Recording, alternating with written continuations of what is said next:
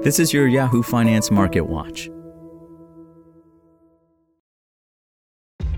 This episode is brought to you by ShipStation. You know, some things take a lot of work, like sending little robots to far off distant planets. And just as that's challenging, so too is running a successful e commerce business, especially when there's so much to do. So I want to introduce you all to ShipStation. Now, I love using ShipStation because of its easy to use dashboard, which makes managing orders and printing labels a breeze and super smooth. Oh, and the customer service is just out of this world.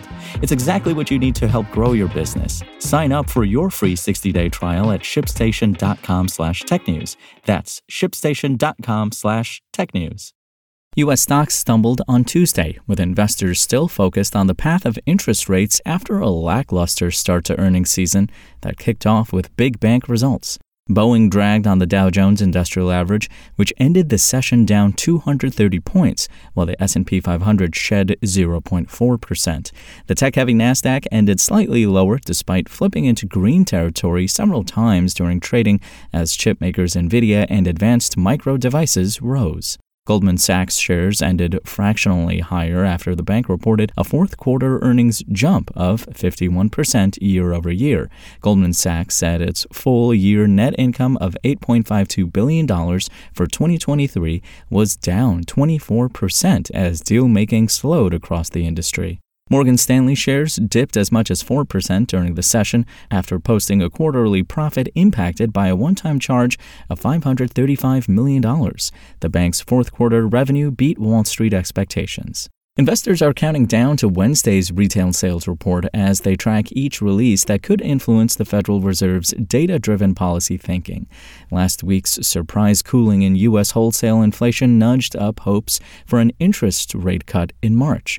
Fed Governor Chris Waller said on Tuesday he believes the Fed will be able to lower interest rates this year so long as inflation doesn't rebound or stay elevated.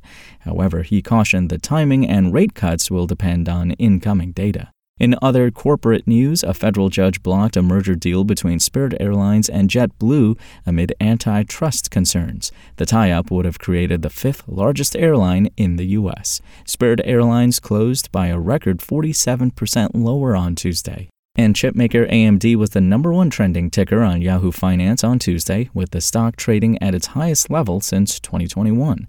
Shares rose as much as 9% during the session, following a series of bullish commentary from Wall Street analysts. Barclays raised its 12 month price target on the stock to $200 from $120, maintaining an overweight recommendation. Susquehanna analysts raised their price target on AMD to $170 from $130, reiterating a positive rating.